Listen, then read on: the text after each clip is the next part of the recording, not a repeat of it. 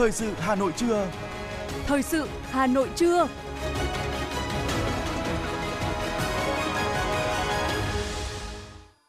Kính chào quý vị và các bạn. Bây giờ là chương trình thời sự của Đài Phát thanh Truyền hình Hà Nội. Chương trình hôm nay có những nội dung chính sau đây. Tiếp tục kỳ họp thứ 6, Quốc hội biểu quyết thông qua luật viễn thông sửa đổi và thảo luận ở hội trường về dự án luật đường bộ. Với tinh thần trách nhiệm cao, sau 1,5 ngày làm việc khẩn trương, nghiêm túc và trách nhiệm, Hội nghị lần thứ 14 Ban chấp hành Đảng bộ thành phố đã hoàn thành toàn bộ nội dung chương trình đã đề ra. Giới thiệu sản phẩm du lịch đêm và trình diễn nghệ thuật 3D mapping các điểm di sản văn hóa lịch sử của Hà Nội. Cấm đường Trần Văn Lai thuộc quận Nam Tử Liêm trong hai đêm để tổ chức sự kiện Con đường văn hóa hữu nghị Việt Hàn năm 2023. Phần tin thế giới có những thông tin, thỏa thuận ngừng bắn tại Gaza bắt đầu có hiệu lực từ ngày 24 tháng 11. Đức truy quét nhóm cực hữu chặn đứng âm mưu lật đổ chính phủ và sau đây là nội dung chi tiết có trong chương trình.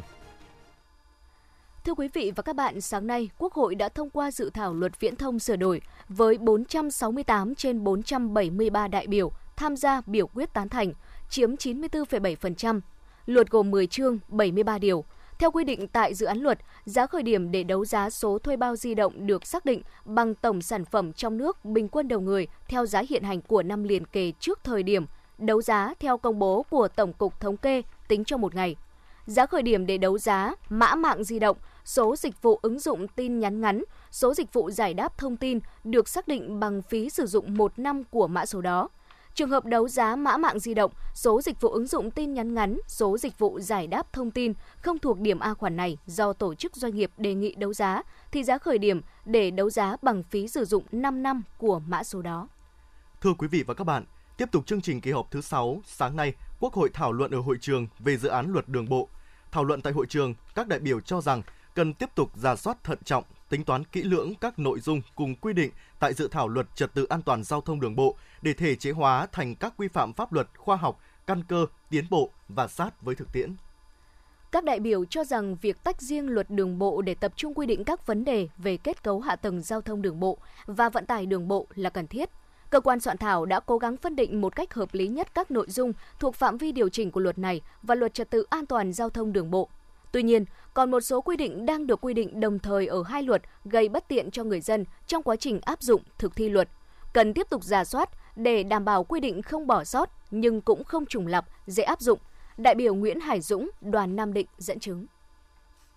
Ví dụ như vấn đề xe đưa đón học sinh thì trên một xe có hai người, một người là lái xe, một người là quản lý học sinh. Luật ờ, đường bộ điều 76 thì khoản 2 quy định là đối với lái xe là phải có tối thiểu 2 năm kinh nghiệm vận tải hành khách. À, Nhưng mà trên luật ờ, trật tự an toàn giao thông đường bộ thì chỉ có quy định về người quản lý trong trường hợp là thế bây giờ một cái xe hai người được điều chỉnh bằng hai luật áp dụng pháp luật trên thực tiễn thì rất là phiền phức khó khăn thế cho nên theo ý tôi là những tình huống như thế cần nên xem xét cân nhắc và dồn vào một luật góp ý về hoạt động vận tải đưa đón học sinh bằng xe ô tô các đại biểu đánh giá cao sự cố gắng của cơ quan soạn thảo khi cùng quy định về nội dung này ở cả hai luật mà không trùng nhau. Đại biểu Nguyễn Thị Mai Thoa, đoàn Hải Dương cho rằng, các nội dung quan trọng nhất của hoạt động này đã được quy định tại luật bảo đảm an toàn giao thông đường bộ. Đề nghị trong dự thảo luật đường bộ, chỉ cần quy định hoạt động vận tải đưa đón học sinh bằng xe ô tô là một trong các loại hình vận tải hành khách phải tuân thủ đầy đủ các quy định chung về vận tải hành khách. Hiện nay, Điều 76 của dự thảo, dự thảo luật thì không quy định nhiều nội dung nhưng mà còn dài và vẫn chủ yếu là các quy định liên quan đến bảo đảm an toàn và dẫn chiếu đến các điều khoản liên quan. Trong đó thì cũng còn một số quy định chưa hợp lý. Ví dụ, việc quy định hoạt động đưa đón học sinh do nhà trường tổ chức là hoạt động vận tải nội bộ là chưa hợp lý. Vì điều 61 khoản 13 của dự thảo luật quy định hoạt động vận tải nội bộ bằng xe ô tô là hoạt động vận tải không kinh doanh à, để vận tải người, hàng hóa trên đường bộ trong khi đó thì các trường học đều phải thu tiền để tổ chức đưa đón học sinh và trong nhiều trường hợp thì rất là khó phân biệt là đây có phải là kinh doanh hay không. Cho rằng kinh doanh vận tải bằng xe ô tô là loại hình kinh doanh có điều kiện bao gồm kinh doanh vận tải có hành khách và kinh doanh vận tải hàng hóa bằng xe ô tô trong nước, quốc tế. Đại biểu Thạch Phước Bình, đoàn Trà Vinh đề nghị cần quy định về loại hình kinh doanh vận tải sử dụng công nghệ. Tương ứng với các loại hình kinh doanh vận tải hành khách dự thảo mô tả cụ thể từng hoạt động kinh doanh, đồng thời giao chính phủ quy định cụ thể về kinh doanh vận tải bằng xe ô tô. Như vậy, dự thảo luật vẫn chưa đề cập rõ ràng đến loại hình kinh doanh vận tải bằng xe công nghệ. Đây được xem là loại hình kinh doanh mang tính chất đặc thù ngoài các loại hình kinh doanh đã được quy định như trong dự thảo luật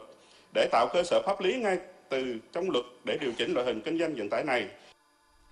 Khoản 1 điều 5 quy định ưu tiên sử dụng đất để đầu tư xây dựng điểm dừng, đỗ, trông giữ phương tiện giao thông thân thiện với môi trường và chạm sạc cho phương tiện đường bộ sử dụng động cơ điện. Các đại biểu nhận thấy đây là một trong những hoạt động đường bộ mang tính tích cực và sẽ được triển khai trong thời gian tới. Như vậy, việc ưu tiên sử dụng đất để đầu tư xây dựng điểm dừng đỗ, trông giữ phương tiện giao thông thân thiện với môi trường mà chưa gắn với hệ thống giao thông thông minh. Do đó, các đại biểu cho rằng cần chỉnh sửa lại chính sách này để đảm bảo phát triển giao thông thông minh, bao trùm toàn bộ hoạt động đường bộ được quy định tại khoản 2, điều 5.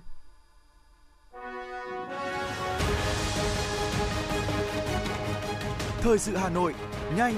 chính xác, tương tác cao. Thời sự Hà Nội, nhanh, chính xác, tương tác cao.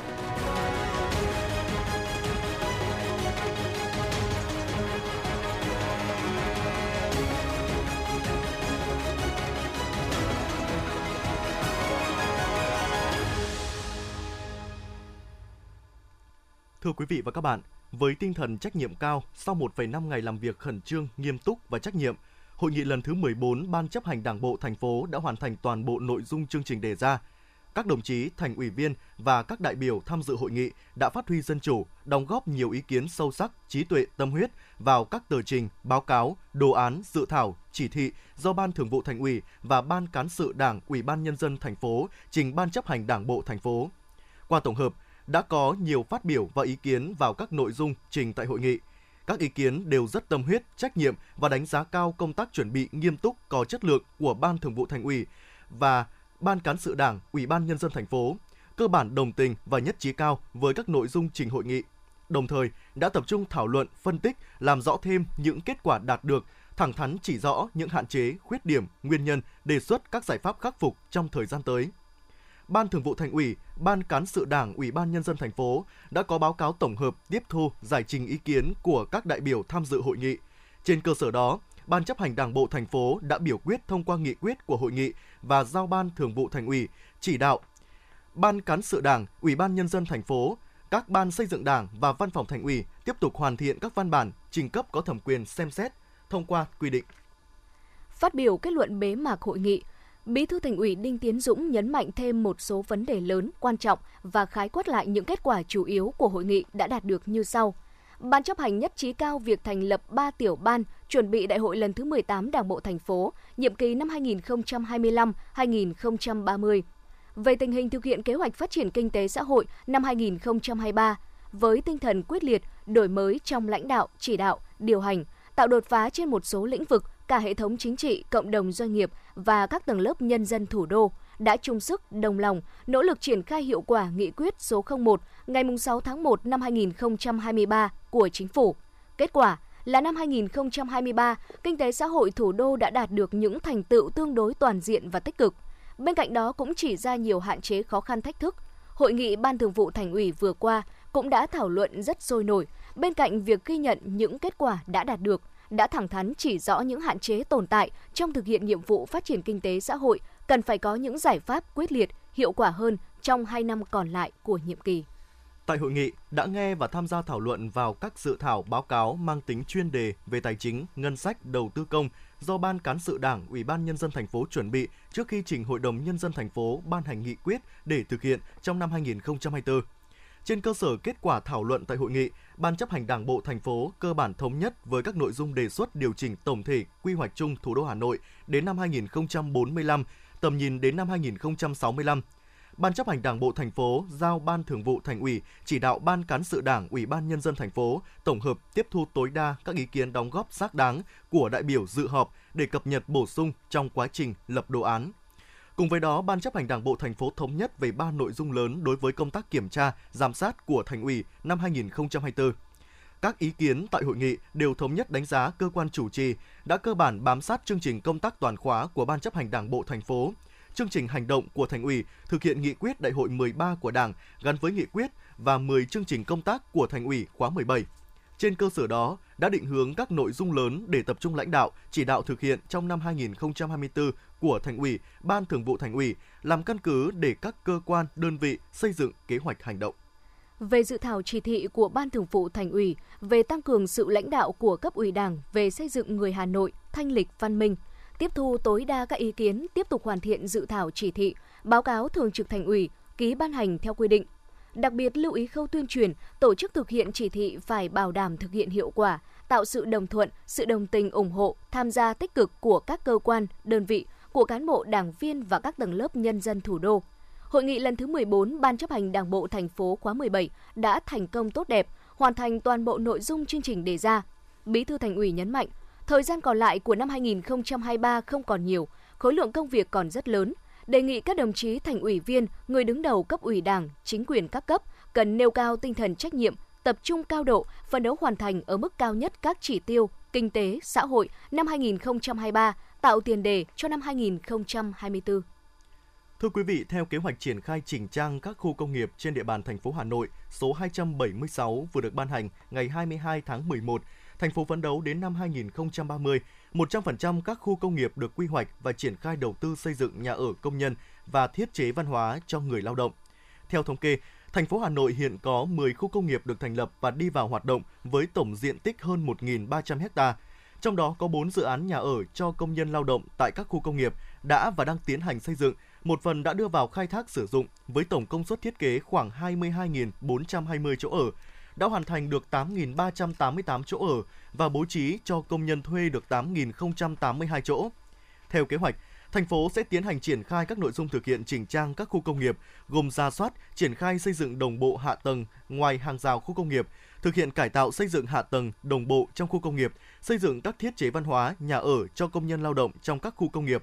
Việc ra soát chỉnh trang xây dựng hạ tầng các khu công nghiệp được thực hiện hàng năm. Phấn đấu đến năm 2030, các khu công nghiệp của thành phố được xây dựng đồng bộ, hiện đại, xanh, sạch, đẹp. Đến năm 2025, ít nhất xây dựng thêm được 1 đến 2 khu nhà ở cho công nhân cho các khu công nghiệp đang hoạt động và đến năm 2030, toàn bộ các khu công nghiệp của thành phố có nhà ở cho công nhân lao động kèm theo các thiết chế văn hóa phục vụ nhu cầu của công nhân lao động trong các khu công nghiệp.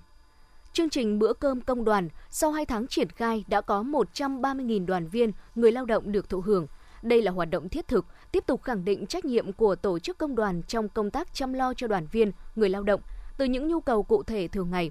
Đồng thời, chương trình tạo nên không khí ấm áp, tăng cường niềm tin, sự gắn bó của đoàn viên người lao động với tổ chức công đoàn và doanh nghiệp. Phó Chủ tịch Tổng Liên đoàn Lao động Việt Nam Ngọ Duy Hiểu cho biết, từ kết quả của chương trình, dự kiến Tổng Liên đoàn sẽ bổ sung chương trình Bữa cơm công đoàn vào văn kiện của Đại hội 13 Công đoàn Việt Nam sắp tới. Ngoài ra, có thể lựa chọn nhiều thời điểm để tổ chức bữa cơm công đoàn như tháng công nhân, ngày thành lập công đoàn hay dịp Tết, đưa bữa cơm công đoàn trở thành hoạt động thường xuyên của Tổ chức Công đoàn Việt Nam trong nhiệm kỳ tới. Tối qua tại siêu thị điện máy MediaMart Long Biên, Sở Công Thương Hà Nội phối hợp với Ủy ban Nhân dân quận Long Biên khai mạc sự kiện kết nối mạng lưới sản xuất và tiêu dùng bền vững trong ngành điện điện tử thành phố Hà Nội năm 2023. Các hoạt động chính của chương trình gồm trưng bày, quảng bá, giới thiệu sản phẩm điện tử, đồ gia dụng của các nhà cung ứng, kết nối kinh doanh, liên kết hợp tác sản xuất, kết nối chuỗi giá trị trong sản xuất, thương mại, tiêu dùng. Thông qua hoạt động này, thành phố Hà Nội thúc đẩy hành động sản xuất và tiêu dùng bền vững, đảm bảo phát triển nhanh, hiệu quả, hình thành mạng lưới sản xuất và tiêu dùng giảm thiểu phát sinh chất thải, ô nhiễm môi trường. Năm 2024, Hà Nội sẽ tiếp tục triển khai đồng bộ các hoạt động sản xuất và tiêu dùng bền vững trên địa bàn, qua đó giảm thiểu phát sinh chất thải. Theo đó, thành phố Hà Nội phấn đấu đến hết năm 2024 giảm 3,5 đến 4,5% mức tiêu hao nguyên nhiên vật liệu của các ngành sản xuất. Thưa quý vị và các bạn, nếu như nhiều năm trước, khái niệm ngày Black Friday còn khá xa lạ với người Việt Nam, thì trong vài năm gần đây, Black Friday đã dần trở nên phổ biến và trở thành một trong những dịp mua sắm được mong đợi nhất trong năm. Ghi nhận không khí mua sắm ngày Black Friday của phóng viên Đài Hà Nội. Thưa quý vị, Black Friday là tên gọi không chính thức của ngày thứ sáu sau lễ tạ ơn hàng năm, cũng đồng thời được xem là mốc đánh dấu cho ngày mở đầu mùa mua sắm Giáng sinh ở Mỹ tính từ năm 1952. Ngày lễ tạ ơn hàng năm sẽ rơi vào ngày thứ năm cuối cùng trong tháng 11. Vì vậy, Black Friday sẽ nằm trong khoảng từ 23 đến 29 tháng 11 hàng năm. Năm nay thì Black Friday được xác định là ngày 24 tháng 11 dương lịch và rơi vào thứ Sáu. Đây là cơ hội vàng dành cho các tín đồ mua sắm, nhất định không thể bỏ qua. Black Friday sale khủng nhất năm, tham gia tới thành công bán phòng cửa hàng, ghé video ngay. Vâng, đó chính là không khí tại các cửa hàng thời trang trên phố Chùa Bộc ngay lúc này. Và theo quan sát của tôi thì hầu hết các cửa hàng đều treo những tấm biển rất bắt mắt với nội dung giảm giá sốc, siêu bão sale, giảm giá đến 80%, sale chạm đỉnh, giá chạm đáy. Những tiếng nhạc sôi động đã khiến cho không khí của ngày hội mua sắm lớn nhất của năm Black Friday trở nên rộn ràng hơn bao giờ hết. Bạn Nguyễn Hương Giang là sinh viên của trường Đại học Công đoàn chia sẻ. Thì thường thường tầm 2 300 ấy ạ, 2 3 400 thì sale xuống còn có khoảng 100 200 thôi. Thì em thấy như thế là nhiều. Thế là hôm nay em ờ, vào cũng hơi ngại nhưng mà nói chung là em đi cùng bạn em nên là may là cũng mua được cũng mua được đồ ưng ý. Em nghĩ là cái dịp này nó sẽ kích thích mình mua nhiều tại vì nó giảm sâu ấy. Chứ còn thực ra như bình thường thì mình cũng có hứng nhưng mà mình sẽ không mua nhiều như ngày hôm nay. Không chỉ ở phố Chùa Bộc mà tại nhiều tuyến phố khác trên địa bàn Hà Nội như Xuân Thủy, Trần Duy Hưng, Thái Hà, Nguyễn Trãi, các cửa hàng thời trang, công nghệ, đồ gia dụng, trung tâm điện máy đều treo biển khuyến mại sâu dịp này. Ở mảng thời trang, các thương hiệu lớn như Nem, Format, District, Lining đến những nhãn hàng bình dân như là Tokyo Light, M2, Yodi đều trưng biển giảm giá từ 50 đến 70%, thậm chí là 80% để kích cầu tiêu dùng và thu hút khách hàng là một trong những thương hiệu có mức ưu đãi khủng lên tới 80%. Các cửa hàng của Lining hút khách đến mua sắm khá đông vào dịp này. Nhiều địa điểm phải thuê thêm nhân viên hỗ trợ, thậm chí tăng ca nhưng ai cũng làm việc hết mình để phục vụ khách hàng. Anh Nguyễn Thanh Sơn, nhân viên của cửa hàng cho biết. Rất là đông khách, không có chỗ để mà để xe. Đến tận 26 nhưng mà khách lượng khách thì em thấy vẫn ổn. Nhưng mà khách vẫn mua đều. Là tầm uh, từ 7 giờ tối trở đi đến 10 giờ vẫn còn đông 10 giờ thì bọn em lại bán đến 10 rưỡi đúng là 10 giờ đóng cửa nhưng mà vẫn bán đến 10 rưỡi 11 giờ Tại các trung tâm thương mại, các khu vực tập trung nhiều gian hàng thời trang, đồ xa xỉ cũng ghi nhận lượng khách hàng tăng đáng kể so với những ngày thường. Với thương hiệu Uniqlo, dù lượng khách tăng từ 30 đến 50% nhưng cửa hàng vẫn đảm bảo lượng hàng hóa đầy đủ và đạt tiêu chí dịch vụ khách hàng. Tất cả nhân viên cố gắng làm hài lòng khách hàng. Bên cạnh ngày lễ mua sắm Black Friday thì Uniqlo sẽ tiếp tục triển khai các đợt khuyến mại như là dịp Noel, Tết Dương lịch, Tết âm lịch. Anh Nguyễn Năng Giang, nhân viên cửa hàng Uniqlo tại trung tâm thương mại Vincom Phạm Ngọc Thạch chia sẻ. Lượng khách trong dịp này của bên em thì đương nhiên là vào mùa lễ hội thì nó sẽ đông hơn bình thường và nó cũng có thể nói là tăng khá rõ rệt. Thêm khoảng ờ, từ 30 đến 50 phần trăm. Thì thường thường mỗi dịp thường niên đến Black Friday thì bọn em có khuyến mãi uh, sản phẩm mà bên em bán chạy. Trong năm ít có những cái khuyến mãi như thế để quảng bá đến khách hàng và khách hàng có cái cơ hội uh, tiếp cận một cái giá nó hợp lý hơn bọn em sẽ triển khai các chương trình khuyến mại và có thể là nối tiếp luôn vào các dịp lễ như là Giáng sinh, Tết Dương, Tết âm là những cái ờ, ngày lễ ngắn ngày như 8 tháng 3 ý là nó sẽ giảm khá những sản phẩm khá hấp dẫn.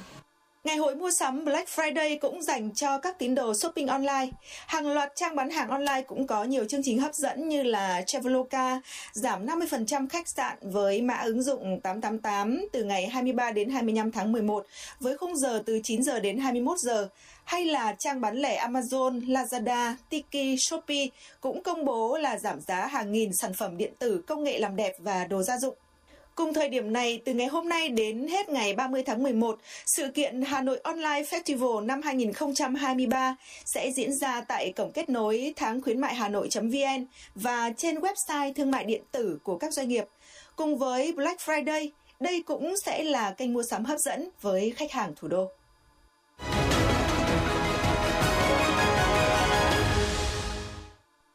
Xin chuyển sang những thông tin đáng chú ý tiếp theo. Thưa quý vị, tối nay ngày 24 và ngày 25-26 tháng 11 năm 2023, tại khu vực ô quan trưởng sẽ diễn ra hoạt động trình diễn visual nghệ thuật 3D mapping, hình ảnh các sản phẩm du lịch đêm và các điểm di sản văn hóa lịch sử của thủ đô Hà Nội. Cụ thể, họa tiết của 13 di sản vật thể và phi vật thể đặc trưng cho các giá trị văn hóa lịch sử nổi bật của thủ đô như cầu Long Biên, ô quan Trường, chùa Một Cột, tháp bút, tranh hàng trống, nón lá, làng chuông, tứ chấn quê văn các, hoàng thành Thăng Long. Màn trình diễn 3D mapping sẽ mang đến cho du khách một trải nghiệm mới mẻ, ấn tượng từ sự kết hợp giữa công nghệ và không gian ô quan trường trong đêm. Cùng với đó, tại Trung tâm Văn hóa Nghệ thuật số 22 Hàng Buồm diễn ra lễ ra mắt 15 sản phẩm du lịch đêm Hà Nội, giới thiệu không gian trải nghiệm nghệ thuật chiếu sáng đêm Hà Nội, điểm chạm của những xúc cảm và công bố quyết định công nhận khu du lịch cấp thành phố, khu vực Hồ Hoàn Kiếm, phụ cận và khu phố cổ Hà Nội được tổ chức nhằm thúc đẩy phát triển sản phẩm du lịch đêm của thủ đô Hà Nội, nâng cao năng lực cạnh tranh, tăng cường thu hút du khách, tăng chi tiêu và kéo dài thời gian lưu trú của khách du lịch, góp phần đưa du lịch đêm trở thành sản phẩm chủ đạo để phát triển kinh tế ban đêm ở Hà Nội. Nhân kỷ niệm 66 năm ngày thành lập, Hội Chữ thập đỏ thành phố Hà Nội cho biết các cấp hội từ thành phố tới cơ sở luôn phát huy tốt vai trò cầu nối, điều phối trong hoạt động nhân đạo tới hàng vạn địa chỉ cần trợ giúp trên địa bàn Hà Nội và các tỉnh thành phố khác. Thời gian tới, các cấp hội chữ thập đỏ thành phố Hà Nội tiếp tục thực hiện hiệu quả chương trình nâng cao nhận thức cộng đồng về phòng tránh tai nạn thương tích và tổ chức hoạt động sơ cấp cứu dựa vào cộng đồng, xây dựng mô hình chăm sóc người cao tuổi có hoàn cảnh khó khăn dựa vào cộng đồng. Trước mắt, các cấp hội ưu tiên vận động huy động nguồn lực để chuẩn bị ít nhất 63.000 xuất quà, chăm lo người nghèo, người có hoàn cảnh khó khăn, người dễ bị tổn thương dịp Tết Nguyên đán Giáp Thìn năm 2024. Tại nhà văn hóa thôn Phúc Lâm Trung, xã Phúc Lâm, huyện Mỹ Đức, Hà Nội, Sở Lao động Thương binh và Xã hội Hà Nội, Trung tâm Công tác Xã hội và Quỹ Bảo trợ Trẻ Em Hà Nội và Công ty Cổ phần Thiết bị Giáo dục và Đồ chơi Bình Dương đã phối hợp tổ chức chương trình bàn giao thiết bị vui chơi và tặng quà cho trẻ em có hoàn cảnh khó khăn, hoàn cảnh đặc biệt năm 2023.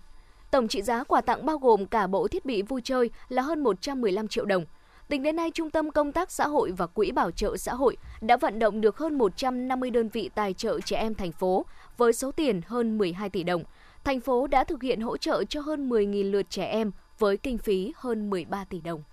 Chuyển sang những thông tin về giao thông đô thị, Bộ Giao thông Vận tải yêu cầu Cục Đường bộ Việt Nam chỉ đạo nhà đầu tư BOT xây dựng phương án kế hoạch đảm bảo an ninh trật tự, phân luồng giao thông tại các trạm thu phí, hạn chế tình trạng ùn tắc trước khi vào trạm thu phí trong dịp cao điểm Tết Nguyên đán và mùa lễ hội Xuân Giáp Thìn năm 2024. Cùng với đó, Bộ Giao thông Vận tải cũng yêu cầu Cục Hàng không Việt Nam chỉ đạo các đơn vị tăng cường kiểm soát an ninh an toàn bay, tăng cường nhân lực, các trang thiết bị phục vụ công tác soi chiếu an ninh để bảo đảm an ninh an toàn và phục vụ tốt nhất nhu cầu đi lại trong các ngày cao điểm trước, trong và sau Tết sẽ thu phí nội đô bằng thẻ vé liên thông từ năm 2024. Đây là một trong những đề xuất đáng chú ý tại đề án giao thông thông minh trên địa bàn thành phố Hà Nội đang được xây dựng. Đề án được chia làm 3 giai đoạn, trong đó giai đoạn 2 từ năm 2027 đến năm 2030 và giai đoạn 3 năm 2030-2045 sẽ tiến hành thu phí phương tiện vào nội đô. Để phục vụ việc thu phí nội đô, đề án đề xuất phương án thanh toán điện tử thay thế phương thức thanh toán bằng vé trong tham gia giao thông, giúp lưu thông nhanh chóng, thuận tiện. Việc thanh toán điện tử sẽ thực hiện khi ô tô qua các trạm thu phí nội đô dưới hình thức thẻ vé liên thông trong tham gia giao thông. Thời gian thực hiện dự kiến sẽ bắt đầu từ năm 2024 đến năm 2026. Đối tượng phục vụ của phương thức thanh toán này sẽ là những người tham gia giao thông, doanh nghiệp, cơ quan quản lý. Sở Giao thông Vận tải Hà Nội vừa thông báo cấm đường phân luồng giao thông để tổ chức sự kiện Con đường văn hóa hữu nghị Việt Hàn năm 2023 trên phố Trần Văn Lai, phường Mỹ Đình 1, quận Nam Từ Liêm.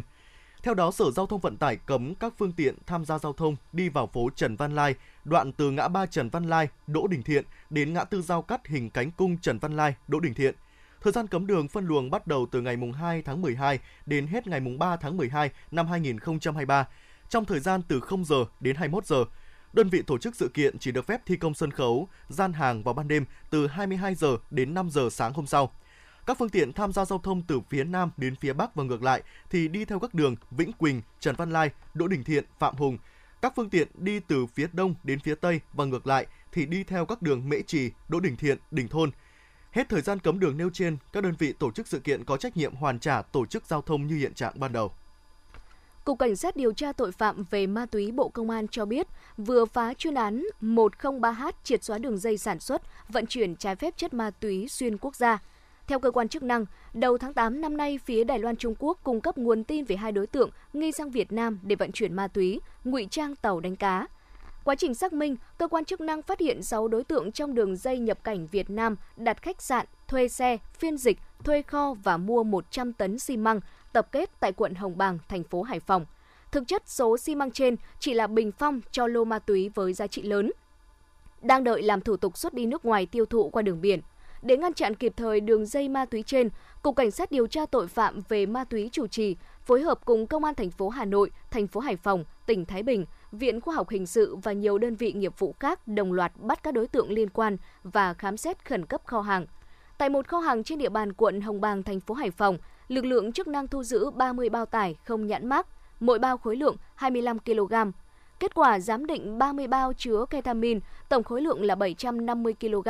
Ban chuyên án bắt giữ đối tượng cầm đầu Lưu Chí Hoài, 43 tuổi, quốc tịch Trung Quốc, đồng thời mời 5 đối tượng có liên quan về cơ quan điều tra để làm rõ. Mở rộng điều tra, Cục Cảnh sát điều tra tội phạm về ma túy phối hợp với Công an tỉnh Hà Tĩnh bắt giữ Phạm Duy Khánh, 35 tuổi, ở Hà Tĩnh, lái xe khách. Khánh được thuê chở các bao tải chứa ma túy từ nước ngoài về Việt Nam. Khám xét xe, lực lượng chức năng thu giữ 22 bao tải được giấu trong bình xăng giả và giường nằm của khách, cùng chủng loại với 30 bao tải thu giữ tại Hải Phòng. Kết quả giám định cho thấy 22 bao là ma túy ketamin khối lượng 550 kg. Hiện Cục Cảnh sát điều tra tội phạm về ma túy đang khẩn trương điều tra mở rộng vụ án.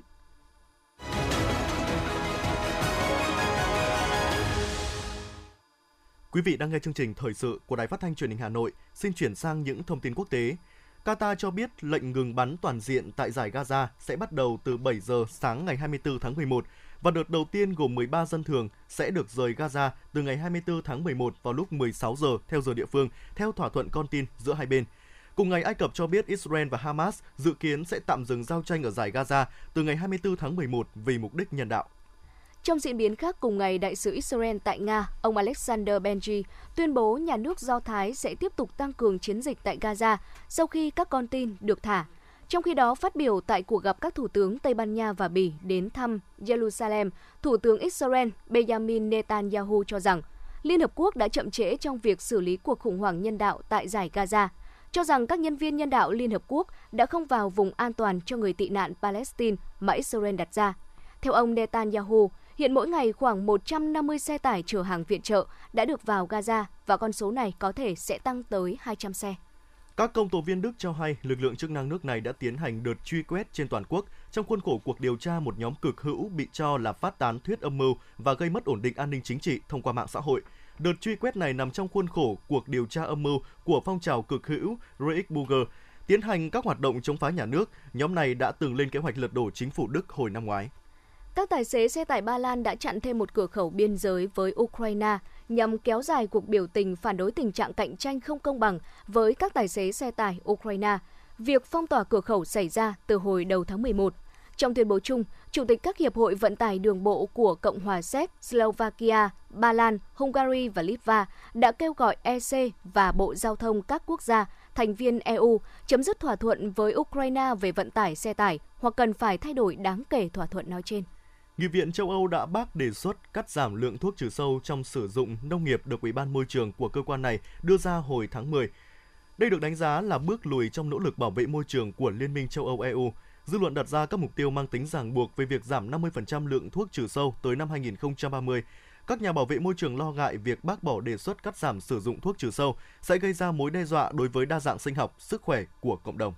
Ngày 23 tháng 11, Tổ chức Y tế Thế giới WHO cảnh báo việc lạm dụng thuốc kháng sinh đang làm giảm hiệu quả của thuốc và sinh ra vi khuẩn kháng thuốc, điều có thể khiến 10 triệu ca tử vong mỗi năm trên toàn thế giới vào năm 2050. WHO xác định tình trạng kháng thuốc kháng sinh là một trong 10 mối đe dọa lớn nhất đối với sức khỏe toàn cầu. Do đó, chủ đề của tuần lễ nâng cao nhận thức về kháng sinh thế giới diễn ra từ ngày 18 đến 24 tháng 11 tại thủ đô Hara của Zimbabwe là cùng nhau ngăn chặn tình trạng kháng thuốc, nhấn mạnh sự cần thiết phải thực hiện các biện pháp can thiệp đa ngành để bảo vệ hiệu quả của thuốc kháng sinh.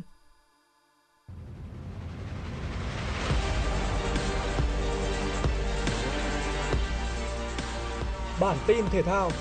Bản tin thể thao.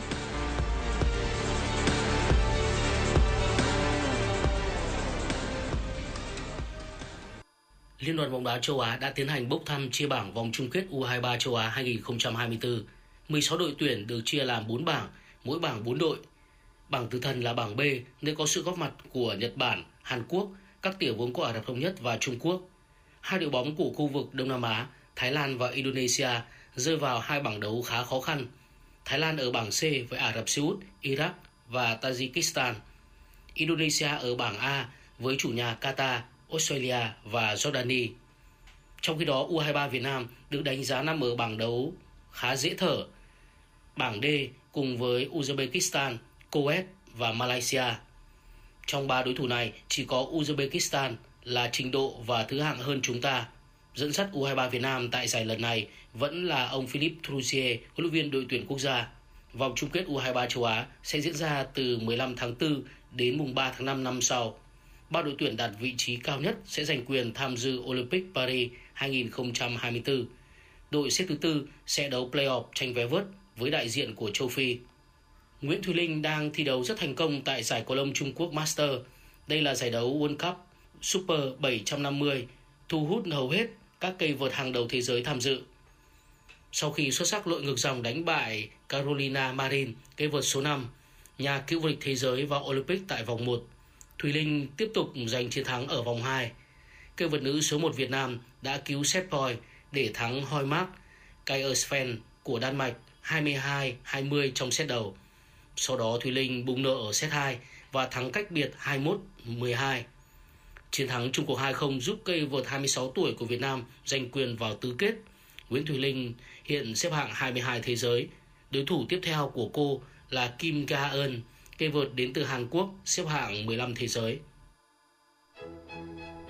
Dự báo thời tiết, thưa quý vị, hôm nay 24 tháng 11, thời tiết Bắc Bộ nhiều mây, có mưa vài nơi, trưa chiều giảm mây trời nắng, gió đông bắc cấp 2 cấp 3, sáng và đêm trời rét. Khu vực Hà Nội trời nhiều mây có mưa vài nơi, sáng sớm có sương mù nhẹ, trưa chiều giảm mây trời nắng, đêm và sáng trời rét, gió đông bắc cấp 2 cấp 3, nhiệt độ từ 18 đến 28 độ C. Dự báo chỉ số tia cực tím UV ngày hôm nay, hầu hết các quận huyện trên thành phố Hà Nội đều có chỉ số tia UV đạt ở ngưỡng từ 4 đến 7, ngưỡng có nguy cơ gây hại trung bình đến cao. Quý vị và các bạn vừa nghe chương trình thời sự của Đài Phát thanh Truyền hình Hà Nội, chỉ đạo nội dung Nguyễn Kim Khiêm, chỉ đạo sản xuất Lê Ánh Mai, cố vấn chương trình Uông Ngọc Dậu, chịu trách nhiệm tổ chức sản xuất Lê Xuân Luyến, chịu trách nhiệm kỹ thuật Phạm Lê Minh, tổ chức sản xuất Nguyễn Hằng cùng các phát thanh viên Võ Nam Thu Thảo, kỹ thuật viên Quang Ngọc phối hợp thực hiện. Thân ái chào tạm biệt.